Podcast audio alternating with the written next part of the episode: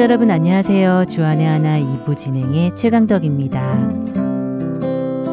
2016년 새해가 시작이 되었습니다. 매년 새해 첫날이 되면 말이죠. 사실 지난해 마지막 날과 별로 달라진 것이 없는데도 왠지 마음이 설레이기도 하고 기대가 되기도 하는 것 같습니다. 그러나 그러면서도 한편으로는 하나님께서 주신 선물과도 같은 이 한 해를 낭비하지 않고 어떻게 살아내야 할지 마음 한구석 두려운 마음이 들기도 하는데요. 올 한해 주님의 인도하심을 따라 성령님의 음성 들으며 그렇게 승리해 나가는 우리 모두가 되기를 소원해 봅니다. 2016년도 새해를 맞아 주안의 하나 2부도 새롭게 단장을 하였습니다. 강순규 아나운서가 진행하는 누구든지 나를 따르려거든 이라는 프로그램이 새롭게 시작이 됩니다. 예수님의 말씀을 통해 참된 그리스도의 제자의 길을 생각해보는 누구든지 나를 따르려거든 여러분들의 많은 애청을 부탁드리고요. 은혜의 설교 말씀은 변함없이 2부에서 계속됩니다. 아울러 새롭게 시작되는 주안의 하나 여러분의 많은 기도를 부탁드립니다. 먼저 첫 찬양 함께 하신 후에 말씀 계속 나누도록 하겠습니다.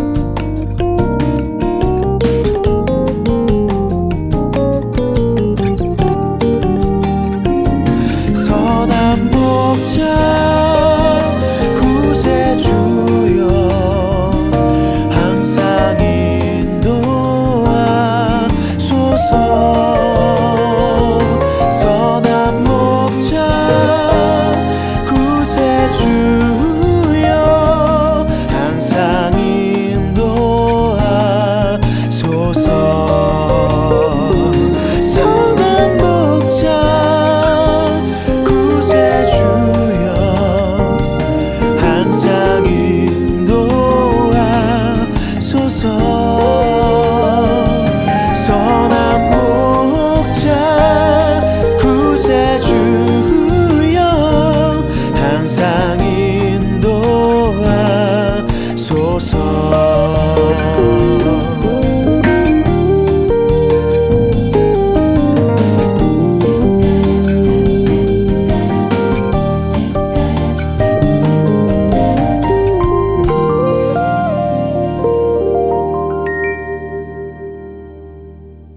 얼마 전 유튜브에서 짤막하지만 무척 감동적인 동영상 하나를 보게 되었습니다.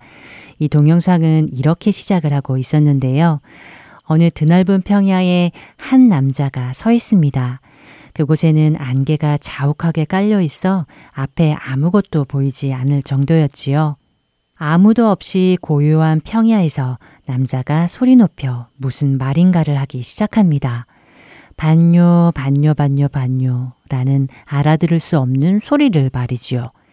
그랬더니 저 멀리 어디선가 희미한 소리가 들리기 시작합니다. 음매하는 양의 울음 소리였지요. 남자는 계속해서 소리를 지릅니다. 그러자 그 소리에 대답이라도 하듯 양들의 울음소리가 하나둘씩 여기저기서 들리더니 저 먼 곳에서부터 달려오는 양들의 모습이 보이기 시작하는 것이 아니겠습니까? 한 마리, 두 마리 달려오더니 어느새 남자의 주위에 양떼들이 순식간에 모여든 것입니다. 자신에게로 옹기종기 모여든 양들을 보며 흐뭇해하는 남자는 마지막에 이렇게 말을 합니다. 양은 목자의 음성을 듣나니. 바로 요한복음 10장에서 예수님께서 하신 말씀을 말이지요. 안개가 자욱한 넓디 넓은 평야, 한 치 앞도 보이지 않는 그곳에서 목자의 음성을 알아듣고 목자에게로 달려오는 양떼들을 보는데 전율이 느껴지더군요. 이번에는 이 말씀을 가지고 재미있는 실험을 하는 동영상을 보게 되었습니다. 몇몇 사람이 차례로 들판에서 풀을 뜯고 있는 양들 앞에 섭니다. 그리고는 몰리 몰리 몰리 몰리라며 목자가 양들을 부르는 특유의 음성을 흉내를 내는데요. 이때 양들의 반응이 어땠을까요? 정말이지 한 마리도 그 사람을 쳐다보는 양이 없더군요. 그렇게 한 사람, 두 사람 실험을 해보았지만 그들을 비웃기라도 하듯 양들은 미동도 하지 않았습니다. 이제 마지막으로 양들의 진짜 목자가 나타납니다. 그리고는 몰리 몰리 몰리라며 다시 양들을 부르기 시작합니다. 그런데 좀 전까지만 해도 자신들 코앞에서 목자의 음성을 흉내내는 소리에 꿈쩍도 하지 않던 양들이 갑자기 고개를 돌려 목자를 쳐다보지 않겠습니까? 그리고는 순식간에 목자에게로 몰려드는 것입니다. 제가 듣기에는 실험을 하던 사람들과 목자의 음성이 별반 다르지 않게 들렸는데 말이지요. 사실 우리가 알기로 양들이 그렇게 영리한 동물은 아니지 않습니까? 그런데 자신들의 진짜 목자의 음성과 가짜 음성을 기막히게 분별하는 양들이 놀랍기만 했는데요. 이들 영상을 보면서 많은 생각을 하게 됩니다. 요한복음 10장 3절에서 5절에 예수님이 하신 말씀이지요. 문지기는 그를 위하여 문을 열고 양은 그의 음성을 듣나니 그가 자기 양의 이름을 각각 불러 인도하여 내느니라. 자기 양을 다 내놓은 후에 앞서가면 양들이 그의 음성을 아는 고로 따라오되 타인의 음성은 알지 못하는 고로 타인을 따르지 아니하고 도리어 도망하느니라. 오늘 우리는 누구의 음성을 듣고 있을까요? 우리의 목자 대신 주님의 음성을 알아듣고 그분이 인도하는 대로만 따라가고 있습니까? 내가 누구의 양인지 분별하기란 어렵지 않아 보입니다. 내가 세상의 소리가 아닌 하나님의 말씀만을 따라 살고 있는지, 세상 사람들이 추구하는 가치, 그들이 따라가는 넓은 길이 아닌 주님이 인도하시는 십자가의 길, 좁은 길로 가고 있는지를 보면 말입니다. 여호와는 나의 목자니 내가 부족함 없으리로다. 그가 나를 푸른 초장에 쉬게 하시고 인도하네. 여호와는 나의 목자니 내가 부족함 없으리로 그가 나를 푸른 초장에 쉬게 하시고 인도하네. 내가 사망의 음침한 계곡을 걸어도 두려워하지 않을 것을 주의 지팡이와 막대기가 나를 지키며 주님 나와 함께 하심이로다. 여호와는 나의 목자니 내가 부족함 없으리로다. 그가 나를 푸른 초장에 쉬게 하시고 인도하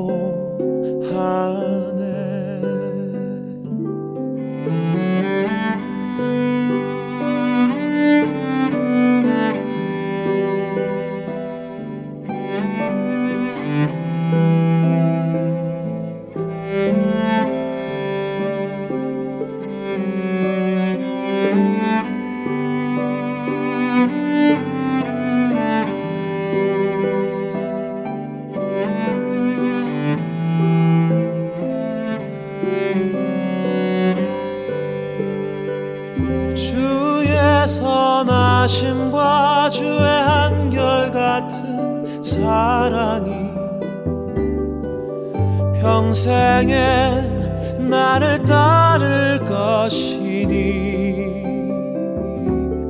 내가 여호와의 집에서 영원토록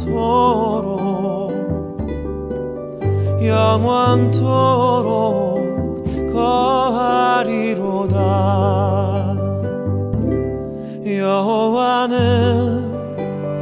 나의 목자니 내가 부족함 없으리로다. 그가 나를 푸른 초장에 쉬게 하시고 인도하네. 쉬게 하시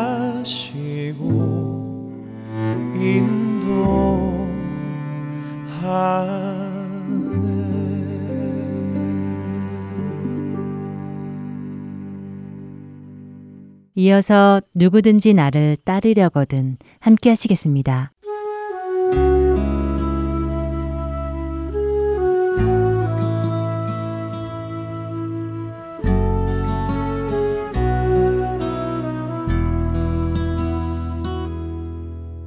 여러분 안녕하세요. 누구든지 나를 따르려거든 진행의 강승규입니다. 사람들은 대부분 누군가를 따르며 살아갑니다. 그 누군가가 눈에 보이던 보이지 않던 말이지요. 현존하는 어느 누군가를 따르기도 하고 과거에 있었던 어느 누군가의 발자취를 따르기도 합니다. 어릴 적에는 엄마 아빠의 모습을 따라갑니다. 청소년이 되면 위인이나 영웅을 따르기도 하고 최근에는 유명한 연예인들을 따르는 경우가 많이 있습니다. 성인이 되면 각자의 환경에서 뛰어났던 누군가를 바라보며 그 뒤를 따르려고 하게 됩니다. 비즈니스를 하시는 분들은 그 방면에 뛰어났던 비즈니스맨을 따르기 원하고 공부를 하시는 분들은 그 방면에 존경받을 만한 뛰어난 학자를 따르기도 합니다. 자신이 가는 그 길을 먼저 간 누군가의 발자취를 따르는 것은 그 길을 가는데 아주 필요한 또한 유익한 방법입니다. 우리는 누군가를 따르기로 결정하면 그 사람에 대해 많은 정보를 수집합니다. 그의 생활 방식, 그의 사고 방식, 그의 가치관, 그의 목표 등을 알아내어 그와 같은 생각과 가치관을 가지려 하며 그와 같은 생활을 하려고 노력합니다. 이것은 우리가 누구를 따르게 될 때 자연적으로 일어나는 현상입니다. 저 역시 10대 때에 락 음악 가수들을 따르며 그들의 외모부터 행동 그리고 생각까지 따르려고 무던히도 애를 썼던 기억이 있습니다. 그들이 입는 옷을 입고 머리를 기르고 그들처럼 행동했었지요. 누구를 따른다는 것은 이런 것입니다.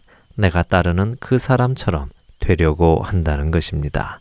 이것을 성경에서는 제자라고 부릅니다. 스승처럼 되기 위해 스승의 생각, 말, 행동, 모든 것을 흉내내며 따라하는 사람을 말입니다. 성경에는 많은 제자들이 나옵니다. 엘리야 선지자에게도 제자들이 있었고 세례 요한에게도 제자들이 있었습니다. 또한 바리새인들도 제자들이 있었고 서기관들도 제자들이 있었지요. 제자들은 늘 스승의 모든 것을 답습하기 위해 최선을 다했습니다. 우리 예수님 역시 공생애를 시작하실 때 제자들을 부르시고 세우셨습니다. 예수님께서 그렇게 제자들을 부르시고 세우신 것은 예수님께서 이 땅에서의 일을 마치시고 하나님 아버지께 가실 때에 이 땅에서 하나님 나라의 일을 신실하게 수행할 예수님과 같은 다른 사람들이 있게 하시기 위함이었습니다. 그리고 예수님께서 세우신 그 제자들은 예수님께서 세우신 그 목적대로 자신들의 임무를 잘 수행하였습니다. 그리고 바로 그 이유로 여러분과 제가 예수 그리스도의 복음을 전해 듣고 그분을 구주로 믿게 되어 영원한 생명을 얻게 된 것입니다. 그리스도인이란 예수님을 따르는 사람이라는 의미입니다. 예수님의 제자라는 의미입니다. 예수님께서는 여러분과 저를 그리스도인으로 부르셨습니다. 예수님의 제자로 부르셨다는 말씀입니다. 그 사실은 우리의 궁극적인 목적은 예수님을 닮아가는 데에 있다는 말씀이기도 합니다. 우리가 다 하나님의 아들을 믿는 것과 아는 일에 하나가 되어 온전한 사람을 이루어 그리스도의 장성한 분량이 충만한 데까지 이르리니 에베소서 4장 13절의 이 말씀처럼 우리는 예수 그리스도의 완전하신 충만에까지 이르는 성숙한 사람이 되어 가야 합니다. 그리고 이것이 하나님께서 우리를 부르신 가장 큰 목적 중의 하나입니다. 아쉽게도 우리가 살아가고 있는 이 시대에는 그리스도인이 무엇인가, 예수의 제자란 무엇인가 하는 것에 대한 이해가 많이 왜곡되어져 있는 것이 사실입니다. 예수를 믿는 것이 천국에 가기 위한 하나의 수단이 되고 티켓으로 여겨지고 있기 때문입니다. 많은 사람들은 전도를 예수 믿고 천국 가세요 라는 말을 하는 것으로 생각하기도 합니다. 또는 우리 교회 나오세요. 정말 좋습니다. 라고 소개하는 것이라고 생각하기도 합니다. 그러나 이것은 성경에서 말씀하고 계시는 복음의 소개와는 사뭇 차이가 있습니다. 과연 예수님께서 자신을 따를 제자들을 부르실 때 이런 식으로 말씀하셨을까요? 누구든지 나를 따르려거든 이 프로그램에서는 여러분과 함께 예수님을 따르는 것이란 무엇이며 그에 따르는 대가는 무엇인지를 함께 나누며 나는 정말 그 길을 가고 있는가 점검해 볼 수 있는 계기가 되기를 소원합니다. 오늘은 여러분들과 마태복음 10장을 읽어보며 예수님께서 그 제자들을 이스라엘 집의 잃은 양에게로 보내시며 무슨 말씀을 하시는지 보도록 하겠습니다. 마태복음 10장 16절에서 22절입니다.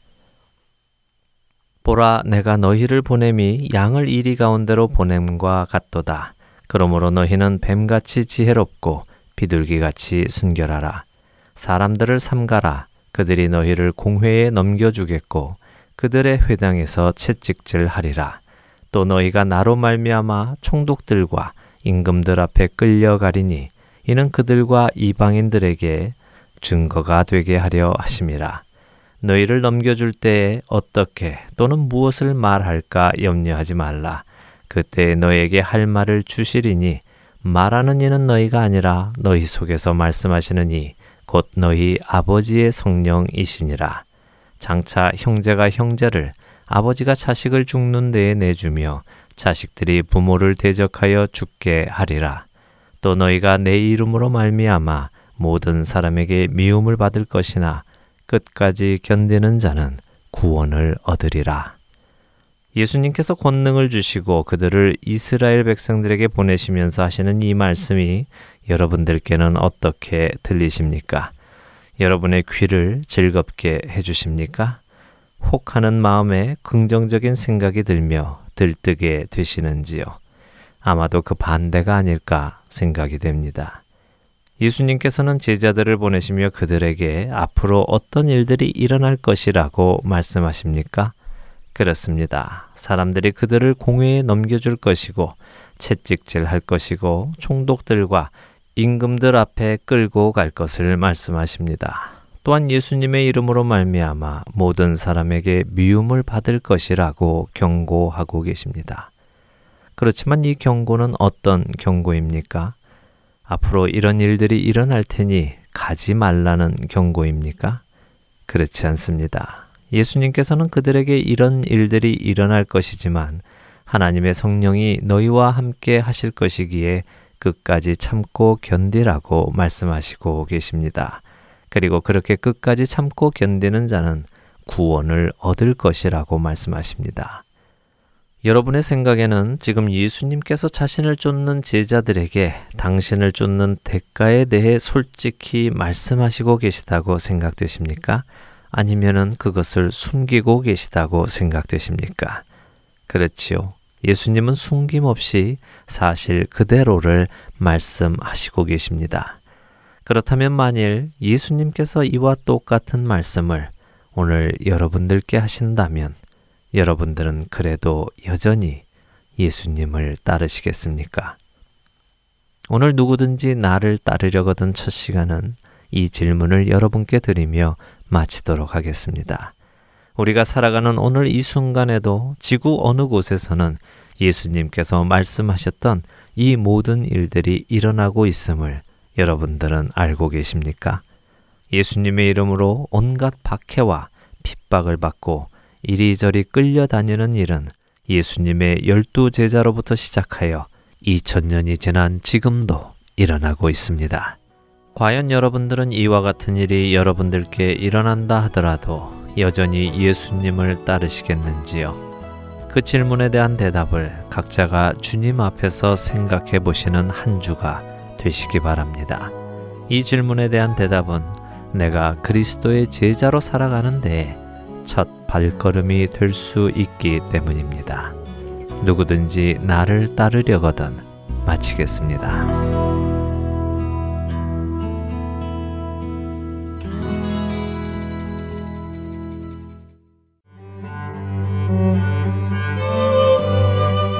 할텐서울 복음방송에서는 LA 한인타운을 비롯한 남가주 지역 한인 마켓과 업소들의 본 할텐서울 복음방송의 CD를 놓아주시고 관리해 주실 동역자분들을 찾습니다.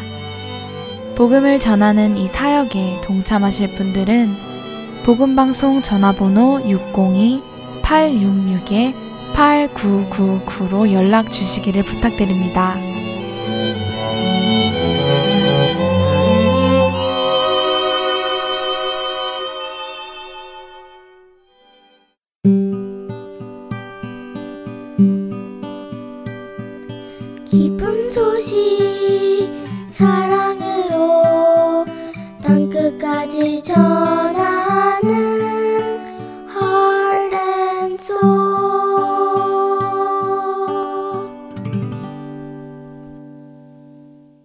설교 말씀 함께 하시겠습니다.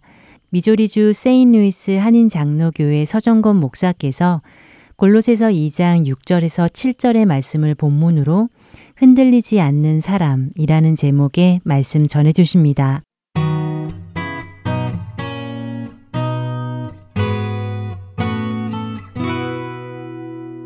그러므로 너희가 그리스도 예수를 주로 받았으니 그 안에서 행하되 그 안에 뿌리를 박으며 세움을 받아 교훈을 받은 대로 믿음에 굳게 서서 감사함을 넘치게 하라. 아멘. 아무리 우리가 성공적인 인생을 살고 탁월한 인생을 산다 할지라도 흔들리면 결국은 다 무너지게 돼 있어요. 근데 우리가 신앙생활에도 마찬가지입니다. 신앙생활에도 한때 뜨겁게 잘 믿는 적이 있었다. 그것 가지고 우리 신앙생활 할 수 없습니다. 따라서 오늘 사도 바울은 골로새 교인들에게 너희가 뜨겁게 정말 화끈하게 믿지 않아도 좋으니까 지속적으로 흔들리지 말고 하나님 앞에 뿌리를 잘 내리고 그렇게 견고하게 서서 신앙생활 하기를 바란다 하는 메시지를 골로새 교인들에게 주고 있습니다. 그러면서 2장 1절에서부터 5절까지 너희가 뿌리 내려야 할 그 예수 그리스도, 너희가 그분을 너의 구주로 영접한 그 예수 그리스도, 너희가 예수를 믿는다고 하는 그 예수 그리스도가 누구냐 하면은 우리의 모든 것 되신 분이다. 그분은 창조주시요. 그분은 지금도 만물을 붙잡고 계시는 분이고, 교회의 머리요. 우리 인생의 모든 닫힌 문을 열 수 있는 마스터 키를 갖고 있는 분이 바로 예수님이다. 그 안에 하나님의 지혜와 지식의 모든 보화가 감춰져 있는 분이 예수님이시다. 그런데 너희가 그 그리스도 예수를 너희가 주로 받았다는 것입니다. 골로새 교인들아, 내가 보기에 너희들을 정말 예수님 믿는다는 건 내가 안다. 그리스도 예수를 너희가 주로 받았다는 것입니다.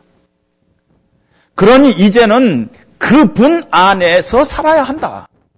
그 분 안에서 뿌리를 내리고 행해야 된다. 계속적으로 이 문법적으로 뭐 continue to live in him 너희가 매일매일 계속적으로 흔들리지 않고 왔다 갔다 하지 말고 예수님한테 뿌리를 깊이 내리고 그분 안에서 살아가야 한다. 그것이 크리스찬의 삶의 모습이다.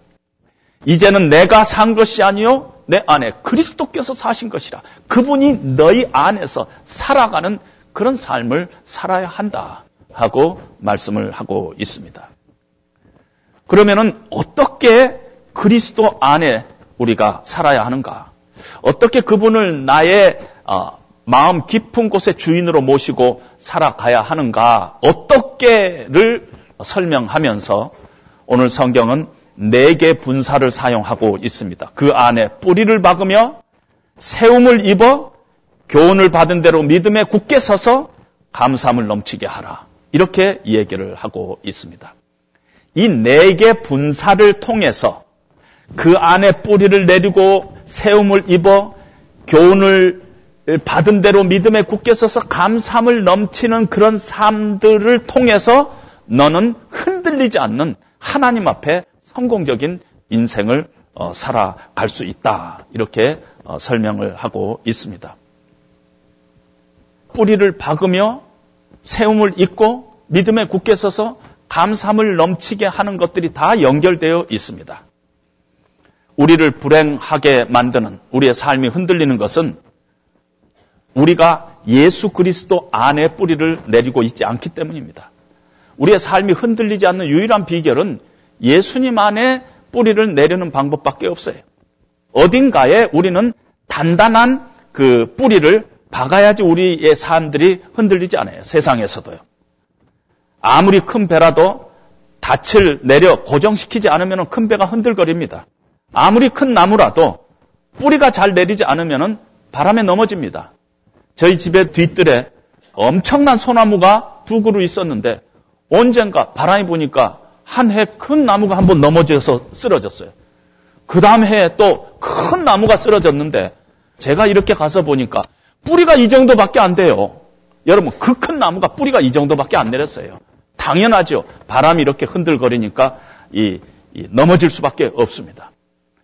뿌리를 내려야지 흔들리지 않은데 어느 때는 뿌리가 있는 것 같지만 겉으로 보기에는 뿌리가 내리지 않은 것을 봅니다. 근데 놀랍게도 이렇게 뿌리를 내리는 것도 중요하지만은 어디다 뿌리를 내리느냐 하는 것도 그만큼 더 중요해요. 그냥 뿌리만 내리면 다, 다가 아니라는 것입니다. 신바트의 모험이라는 만화 같은 책이 있는데요. 어, 배를 타고 항해를 하면서 풍랑을 만답니다. 죽을 고생을 합니다. 막 멀미하고 토하고 그래가지고 어디엔가 내렸어요. 그리고 잠에 떨어졌습니다. 그리고 깨어서 어, 불을 지피고 배가 너무 고파가지고 밥을 하기 시작합니다. 그런데 땅 밑바닥이 그냥 막 요동하면서 나중에 알고 보니까 땅인 줄 알고 내려가지고 거기서 밥까지 해 먹었는데 그게 땅이 아니라 고래 등이었어요. 내가 의지하고 딛고 서 있는 곳이 아무리 견고해도 그것 자체가 움직이면은 우리 삶 전체가 흔들릴 수밖에 없지 않아요? 따라서 우리의 삶 가운데 우리가 어디다 뿌리를 내리냐는 대단히 중요합니다. 돈에다 뿌리를 내릴 수 있어요. 돈을 열심히 벌고 움켜쥐고 결국은 뭐니 뭐니 해도 뭐니가 최고다 그런 인생관을 살고 갖고 이 돈에다 뿌리 내릴 수도 있습니다. 자기 자신의 뿌리를 낼 수 있어요. 역시 내가 잘 돼야 돼. 내 감정, 내 인생의 명예, 내 자존심, 내 성공, 내 생각 거기에다 뿌리를 내릴 수 있어요. 다른 사람에다 뿌리 내린 사람도 있어요. 다른 사람이 나를 어떻게 볼까? 내 자식, 내 남편, 내 아내, 우리 엄마, 무엇이든지 우리 엄마가 그러라 그랬어요. 이런 사람들이 있잖아요. 그런데 그게 무너지면은요, 어느 날 갑자기 흔들거리기 시작합니다. 여러분 청소년들이 하는 조크 중에요. 요즘도 그런 거 하는가 모르겠는데 당황하다와 황당하다의 차이점이 뭐냐 하는 그 조크가 있습니다. 소변이 마려워서 추럭 한 대가 서 있는 그 뒤에 가서 소변을 보는데 추력이 쓱 지나가 버리면은 그건 당황스럽다. 그렇게 얘기한답니다. 뒤에 가서 소변을 보고 있는데 추력이 자기한테 뒤로 빼가면 이거는 황당하다. 이렇게 얘기를 한답니다. 여러분, 인생에서 움직이는 것, 떠나는 것, 의지할 수 없는 것, 가변적인 것, 거기에다 우리 인생을 걸 수 없다는 것입니다. 거기다 걸다가 어느 날 당황스러운 일도 생기고 황당한 일도 생길 수 있다는 것입니다. 돈에다 걸었는데, 자식에게 걸었는데, 다른 사람 의지했는데, 내 명예에다가 내 인생을 걸었는데, 그것이 떠나면은 당황스러워진다는 것입니다. 설상가상으로 그냥 어쩌다가 그것이 나를 치고 들을 수 있어요. 돈이 나를 들이받을 수도 있고, 자식이 들이받을 수 있고, 남편이 들이받을 수 있고, 사람 그렇게 의지했는데 그 사람이 들이받고 명예 쫓아갔는데 명예가 그냥 내 밥 먹여주는 게 아니고 그냥 어느 날 갑자기 돌아서 버리면 황당한 꼴이 될 수가 있다는 것입니다. 우리 인생에 뿌리 내릴 곳은요, 그런 것이 아니라는 거예요. 그 가변적이고 움직인 거, 영원하지 않는 것에 뿌리 내는 것이 아니라 오늘 성경은 예수님 안에 우리가 뿌리를 내려야 한다는 것이. 예수님은 길이요, 진리요, 생명이고 사망과 천국의 열쇠를 가지신 분이고 우리 인생, 우리 앞에 가로놓여 있는 모든 닫힌 문을 열 수 있는 그것 때문에 우리 인생 가운데 좌절이 오고 실패가 오고 불행이 찾아오는데 그것들을 해결할 수 있는 열쇠를 예수님이 갖고 있다는 것입니다. 그것이 수천 년 동안 성경이 증거하고 수천 년 동안 수많은 믿음의 증인들이 증거하고 있는 것입니다. 예수 안에 삶의 뿌리를 내리면은 결코 우리의 삶이 요동치 않는다는 것이에요. 절망과 허무에 아주 빠지지 않는다는 것. 우리 잠시 빠질 수 있어요. 우리가 잠시 실망하고 좌절할 수 있지만은 예수 안에 견고하게 뿌리를 내는 사람은 결코 그 좌절을 좌절이 자기의 삶을 삼키지 못하게 할 수 있다는 거죠. 예수님 안에 그런 능력이 있다는 것입니다.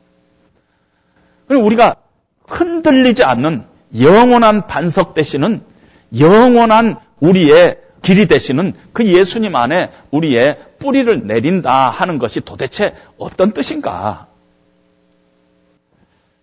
세 가지를 제가 이야기하겠습니다. 예수님 안에 뿌리를 내린다 하는 것은 우리의 존재의 근거가 예수님이다 하는 것이고 우리의 행동의 지침이 무슨 기준을 따라 우리가 생각할 것인가 행동할 것인가가 다 예수님이다. 우리가 이 땅에서 살면서 여러 가지 힘이 필요하고 도움이 필요한데 그때 그 힘의 원천이 예수님이다. 이런 뜻입니다. 다시 설명을 하면은요. 우리가 예수님 안에 뿌리를 내린다는 것은 우리가 예수를 믿으면은 너희가 예수 그리스도에 있는 자들은 새로운 피조물이라. 이전 것은 지나갔으니 보라 새 것이 되었도다. 우리가 예수를 믿는 순간, 그리스도 예수를 구주로 받는 순간, 우리는 비록 여전히 이 땅에 발을 디디고 있지만은 이제는 우리가 이 땅 사람이 아니라 저 땅을 소망하면서 살아가는 사람이 되는 것입니다. 비록 세상에서는 내가 미국 시민권을 갖고 있고 미국 영주권을 갖고 있고 한국 여권을 갖고 있다 할지라도 우리의 시민권은 천국이 되는 것입니다. 이제는 우리는 천국 백성이 되고 하나님의 자녀가 되고 하나님의 백성이 되는 것입니다. 이 땅은 오히려 나그네와 행인 같은 이 땅이다. 이제는 영원히 거주할 땅이 아니라 이제는 여관이에요. 여인숙이에요. 나그네와 행인과 같은 우리라고 성경이 얘기하고 있습니다. 죽을 때 갈 곳 없는 사람들이 아니야. 갈 곳이 분명히 있어요. 우리는 천국 백성이기 때문에 예수 그리스도가 우리를 천국으로 인도하시기 때문에 우리는 돌아갈 집이 있는 사람이라는 것이 이것을 매번 우리가 확인할 필요가 있는 것입니다. 여러 가지로 어려움 가운데 우리가 낙심될 때도 내가 누군가 그리스도의 십자가의 보혈로 하나님의 백성된 자라는 그 생각을 가지고 우리가 얼마나 가치 있는 존재인가 내 자신이 그런 가치 있는 존재라는 것을 늘 고백하면서 다른 사람을 그 가치의 눈으로 예수 믿는 다른 사람을 그 눈으로 바라보면은 그 사람이 또 가치 있는 사람이 되는 것입니다. 삶이 어렵고 힘들더라도 내 삶의 목적이 무엇인가? 나는 누군가? 내가 지금 뿌리 내리고 있는 예수 그리스도 안에서 그분은 누구시며 나는 누군가? 하는 그런 존재에 대한 새로운 인식을 가지고 내 존재의 근거가 바로 예수님이다 하는 그런 생각을 가지고 늘 살아가는 것이 예수 그리스도 안에 뿌리를 내리는 것입니다. 뿐만 아니라 예수 그리스도 안에 뿌리를 내린다는 것은 나의 행동의 지침, 내 생각, 내 행동, 그것이 늘 예수님 안에서 생각한다는 것입니다. 왜 내가 이것을 해야 하는가? 왜 내가 이것을 하지 말아야 되는가? 그 기준이 늘 예수님이라는 것이에요. 예수님이라면 이때 어떻게 생각하셨을까? 어떻게 판단하셨을까? 예수님이라면 어떻게 행동하셨을까? 이것이 예수 믿는 사람의 늘 기준이 되는 것입니다. 행동의 기준이 되는 것. 그것이 예수 안에 뿌리를 내는 것입니다. 예전에는 아무 생각 없이 살았어요. 그제는 그런데 이제는 문제가 된 것이에요. 그래서 이것을 끊기도 하고 정리하기도 하고 하는 이유가 뭐예요? 그것이 하나님이 싫어하시기 때문에 예수님이 싫어하시기 때문에 이건 예수님이 기뻐하시는 것이 아니겠구나. 이건 예수님 앞에 영광을 돌리는 일이 아니겠다 하면은 끊어야 되는 것이에요. 아, 이건 예수님의 말씀에 어긋난 것이다. 그러면 끊어야 되는 것이에요. 그렇게 내 생각을 그리스도 앞에 늘 판단하는 것. 예수님을 앞에 모시고 이것이 옳은가 틀린가 이렇게 해야 되는가 안 해야 되는가 이런 것들 늘 판단의 기준으로 삼는 것이 그리스도 예수의 뿌리를 내린 얘기라는 것입니다. 너희는 먼저 그의 나라와 그의 의를 구하라 그랬어요. 그래서 먼저 할 것, 나중 할 것이 이제 생기는 것입니다. 중요한 것이 있고 덜 중요한 것이 있어요. 의미가 있는 것이 있고 의미가 없는 것이 있어요. 그 기준은 예수 그리스도예요. 우리의 판단, 우리의 윤리적인 기준, 우리의 도덕적인 행위의 기준, 이 모든 것들이 예수님이라는 거죠. 예수님이라면 어떻게 할 것인가? 거기에 우리의 모든 판단의 기준을 갖고 살아가는 것이 예수님 안에 뿌리를 내리고 그 안에서 살아간다 하는 뜻입니다. 여러분 할 것 하고 예수님 안에 비춰봐서 하지 말아야 될 것 하지 말고 그렇게 살아가면은 그때 뿌리가 내리는 것이에요. 예수님 앞에서 버릴 것 버리고 취할 것 취하고 그렇게 살아가면 그때 뿌리가 내리는 것이에요. 예수님 때문에 하던 것 스톱하면은 그때 뿌리가 내리는 것이에요. 불이익을 각오하서라도 이것이 주님이 기뻐하시는 일이다 하면서 한 발을 띄고 순종해 나갈 때 그때 뿌리가 내리는 것이에요. 근데 그런 일을 한 번도 안 해봤다면은 예수님 앞에서 고민하지 안 해봤다면은 어떻게 뿌리가 내릴 수 있겠느냐는 것이에요. 뿌리 못 내린 것입니다. 늘 흔들릴 수밖에 없습니다. 예수 그리스도가 모든 우리의 생각과 행동의 지침이 된다. 그것이 예수님 안에 뿌리 내리는 것입니다. 뿐만 아니라 우리가 인생을 살다 보면은 지치고 힘들고 넘어야 할 산들도 있고 낙심된 일들이 많아요. 그때 어디서 힘을 얻은가? 그 어려움일 때 무엇을 의지하는가? 세상을 의지하는가? 예수님 의지하는가? 그때 예수님 의지하는 것이 나의 도움이 어디서 올고 나의 도움이 천지를 지으신 여호와에게서로다 하는 고백을 가지고 주님 앞에 먼저 무릎 꿇고 주님의 도우심을 강구하는 것이 예수 안에 뿌리를 내리는 것입니다. 험악한 세상을 이길 님이 하늘로부터 임함이라. 이 찬송이 내 찬송이 돼서 어려운 일 가운데 정말 주님을 의지하고 주님이 주셔야지 힘 주셔야지 내가 일어설 수 있습니다. 그런 자세를 가지고 나의 모든 도움의 근원이 예수님 안에 있다. 그런 생각을 가지고 살아가는 그 태도가 바로 예수님 안에 뿌리를 내리는 것입니다. 뿌리가 내린다는 것은 밑으로 내려가는 것이잖아요. 다운. 근데 세움을 입는다는 것은 어떤 면에서 업입니다. 근데 두 가지가 다 진행형으로 돼 있어요. 뿌리가 내리면은 점점 더 세움을 입게 돼 있어요. 밑으로 밑으로 점점 더 깊이 박히면 박힐수록 나무는 더 굳게 위로 솟습니다. 아래로 더 뿌리를 깊이 박으면 박을수록 우리의 삶이 점점 더 위로 굳게 세워진다는 것입니다. 예수 안에 뿌리를 받고 내 인생의 존재가 예수님 때문에 생긴다. 그분 안에 내 존재의 의미가 있다. 이제는 나의 모든 행동과 생각과 판단이 예수님 앞이다. 나의 모든 힘의 근원도 예수님 안에 있다. 그렇게 생각하면은 어떻게 흔들릴 수 있겠느냐는 것이 뿌리를 박은 만큼 그의 삶은 세워지고 있다는 것이 그것이 성경의 증거예요. 그리고 하나님의 약속입니다. 그 의심하면은 그 아직도 안 해봐놔서 그래요. 그런데 오늘 세 번째 보면은 교훈을 받은 대로 믿음에 굳게 서서 하나님의 말씀 이미 계시된 객관적인 하나님의 말씀을 받았어요. 그 말씀으로 인해서 내가 예수님을 구주로 영접하고 그 말씀 안에서 내가 어떤 존재인가 새로운 나의 존재 의미가 생겼고 말씀 안에서 내가 하나님의 백성으로 어떻게 살아가야 할 것이 늘 이렇게 계시됐는데 그 말씀 안에서 깨달은 것을 내 삶 가운데 늘 컨펌해 나가는 것이 어, 교훈을 받은 대로 믿음에 굳게 서는 것입니다. 성경에 보면 하나님은 어떤 분이신가? 그분은 참 좋으신 분이다. 신실하신 분이다. 우리가 찬송하지만은 내 삶으로 그걸 확인해야 된다는 것입니다. 하나님은 내 일생을 다 아시고 내 인생의 최선을 인도하시는 분이다. 세밀하신 분이다. 그걸 확인돼야 된다는 것이 하나님 공평하신 분이다. 하나님은 한 번도 나를 실망시킨 적 없다. 그랬는데 그 찬송은 부르지만은 내 마음 속에 하나님은 나를 실망시키고 있어요. 그러면 내 삶 가운데 실제 하나님은 공평하신 분이라는 것을 내가 테스트 해봐야 되는 것입니다. 어느 것 하나 그의 손길 안 미친 것 전혀 없다. 아, 근데 안 미친 것 같아요.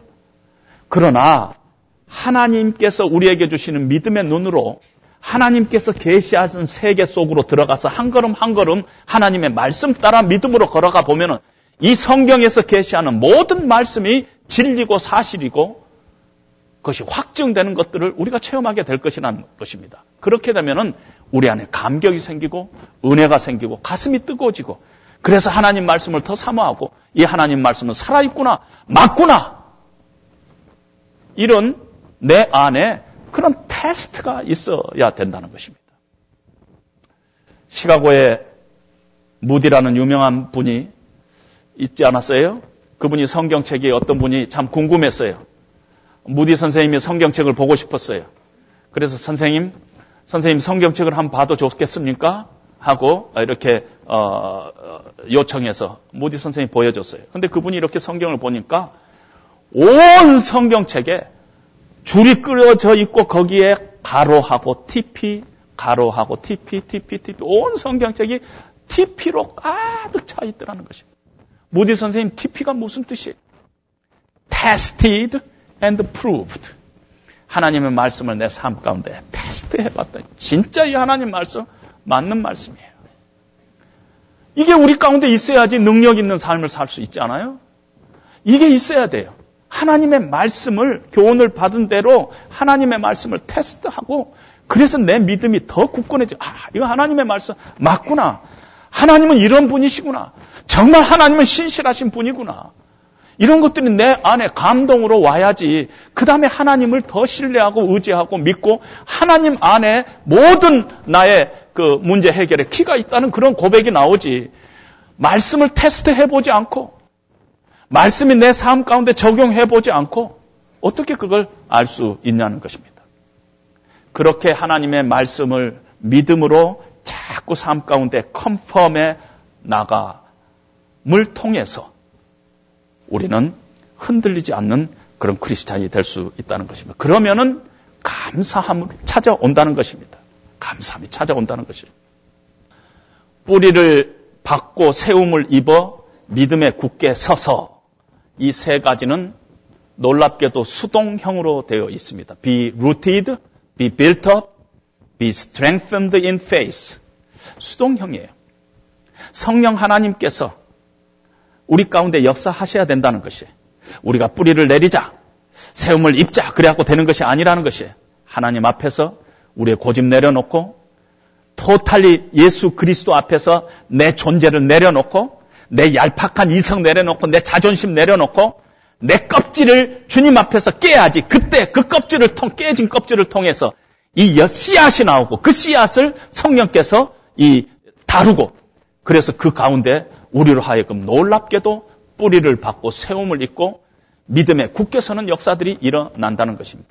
성령 안에서 하나님께서 뿌리를 더 깊게 내리게 하시고 내 삶을 견고하게 세우게 하시고 하나님을 더 깊이 체험하게 하는 역사들을 우리가 하나님 앞에 나갈 때 우리가 가난한 마음, 우리가 연약한 마음 가지고 주님의 도우심을 강구하고 나갈 때 하나님 말씀 의지해서 순종의 결단을 뛸때 하나님께서 우리 가운데서 그렇게 액티브하게 하나님께서 역사하신다는 것입니다.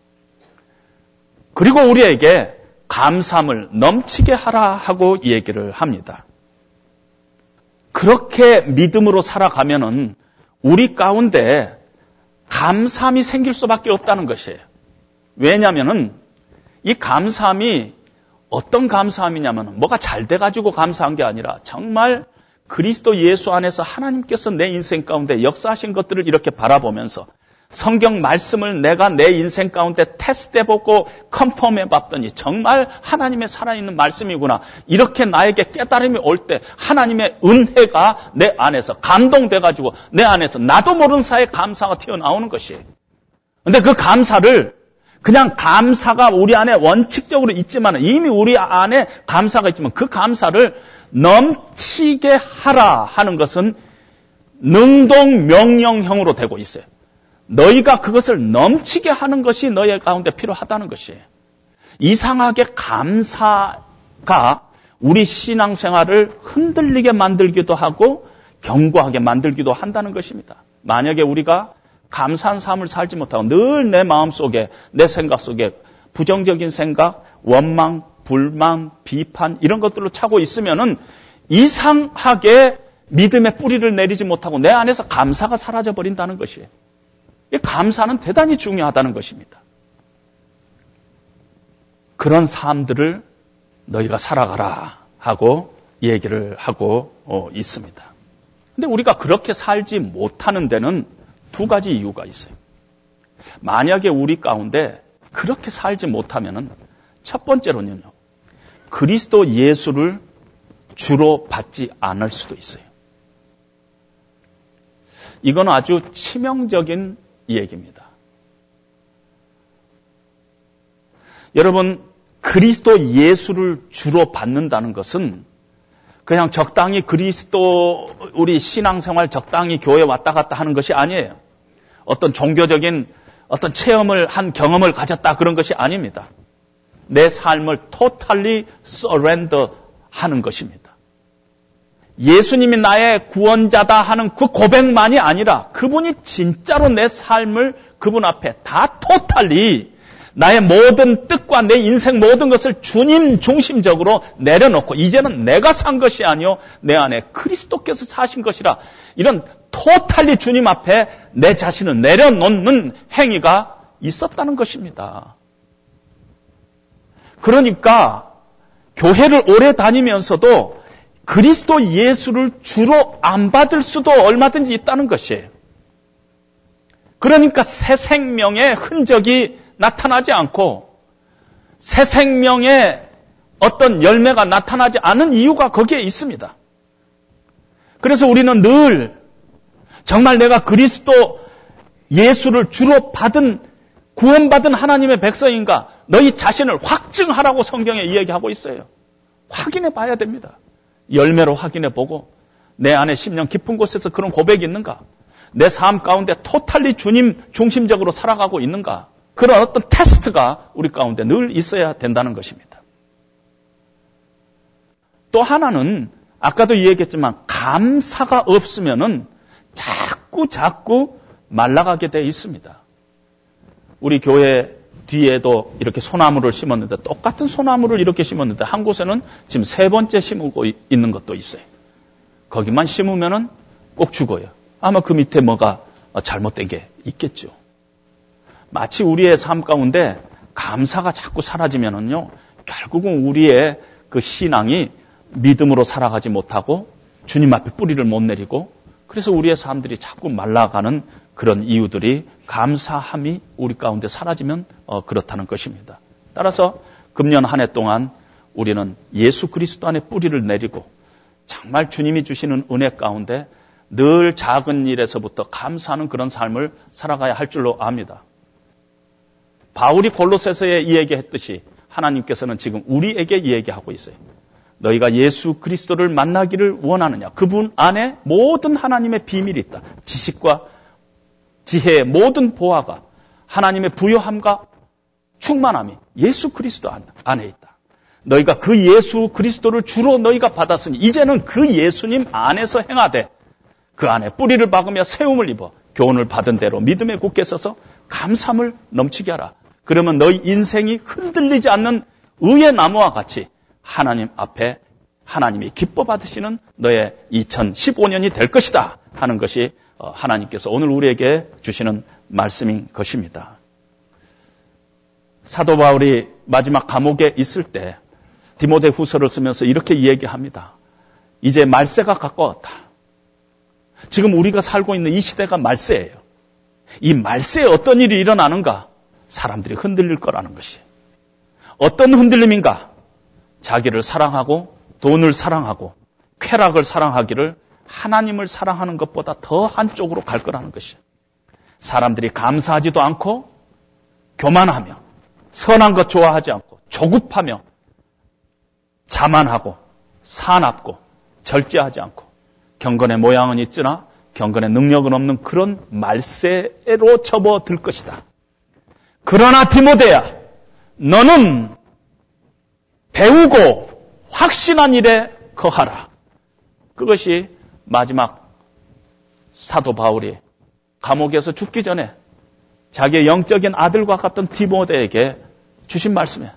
디모데야, 그러나 이런 말세가 와가지고 사람들이 다 흔들리고 그럴 때 너는 배우고 확신한 일에 뿌리를 내리고 세움을 입어 교훈을 받은 대로 믿음에 굳게 서서 늘 감사함이 넘치게 하라.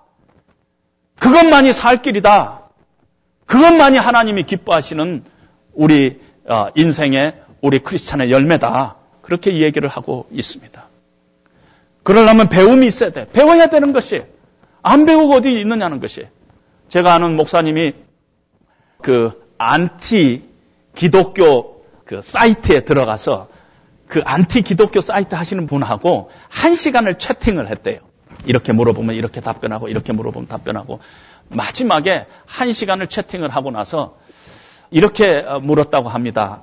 안티 기독교 그 사람에게 마지막으로 기독교인에게 하고 싶은 말 있으면 한마디 해 보십시오. 그랬더니 그분이 답변이 뭐라고 하냐면 제발 기독교인들 성경 좀 공부하라고 그러세요. 기독교를 지금 무시하는 사람들이 크리스찬을 바라볼 때 너무 성경에 무식하다는 것이에요. 너무 무식, 무식하다는 거죠. 성경 좀 공부하라고 그러세요. 제발 기독교인들 보고. 안 믿는 사람들이 그런 거예요. 여러분, 근데 그 말이 틀린 말 같아요? 저는 맞다고 봐요. 우리가 참 예수 믿는다고 하면서 참 성경 잘 안 보죠. 잘 보세요? 잘 안 보죠. 배우고, 그래서 확신한 일에 거하라. 그것이 마지막 때를 살아가는 우리에게 하나님께서 주시는 말씀이에요.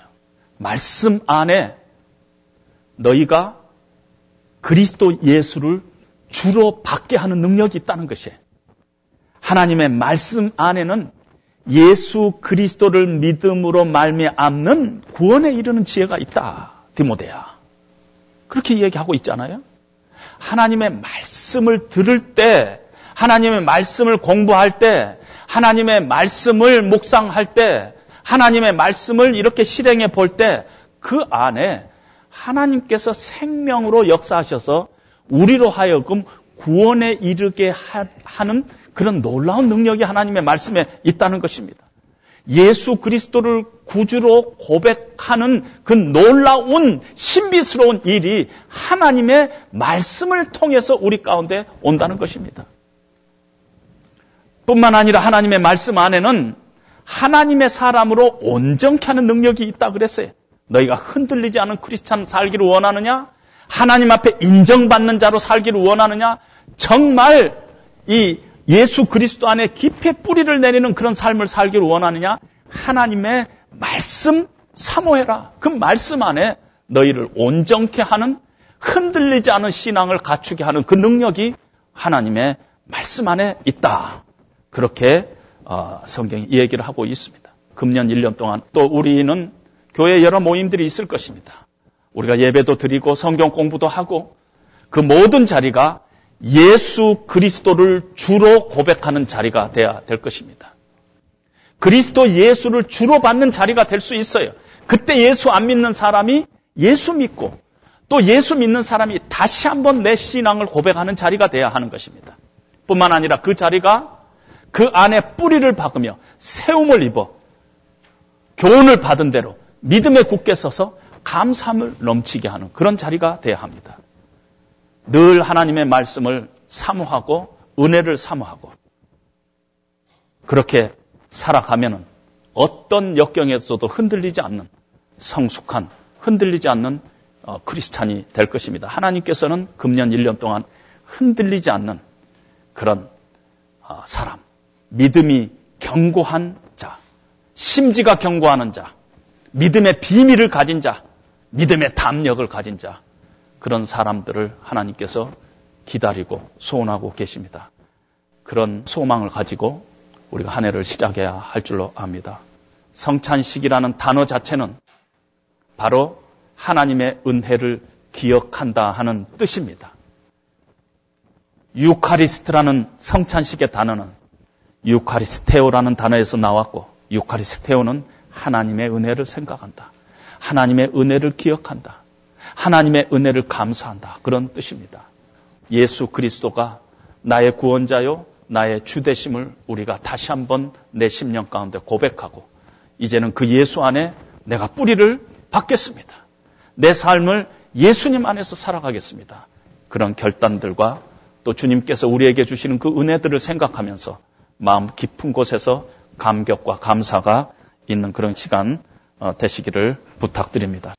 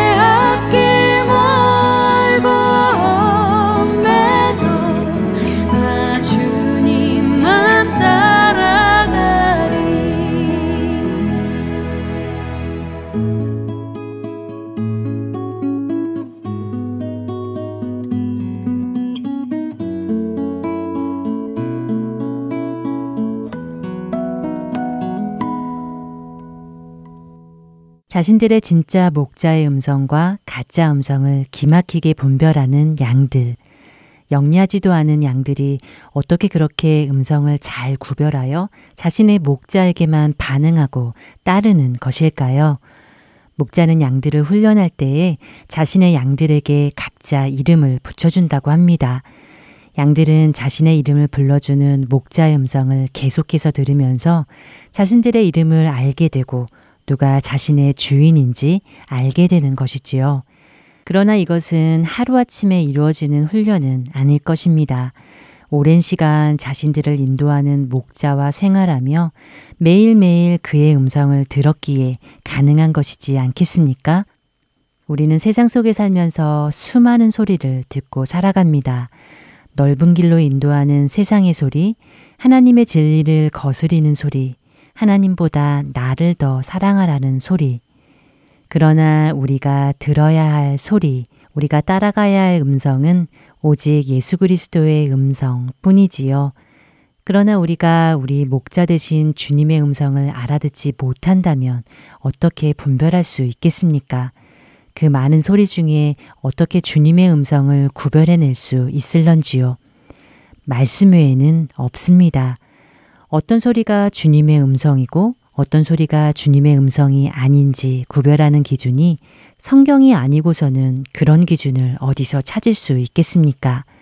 이것이 어디에서 오는 소리인지, 세상의 소리인지, 하나님의 음성인지, 세상의 기준인지, 하나님의 기준인지 분별할 수 있는 잣대는 말씀밖에 없습니다. 말씀으로 분별하고 말씀 따라 우리 목자 되신 주님을 순정하며 따르는 것, 이것이 우리의 전부인 줄 압니다. 2016년 올 한 해 우리 모두 우리의 목자 되신 주님의 음성만 들으며 그분이 인도하시는 곳이라면 어느 곳이라도 따라가는 복된 한 해가 되었으면 좋겠습니다. 그렇게 다짐하며 새해를 시작하는 여러분 되시기 소원하며 주안의 하나 2부 여기서 마치도록 하겠습니다. 지금까지 구성과 진행의 최강덕이었습니다. 안녕히 계세요.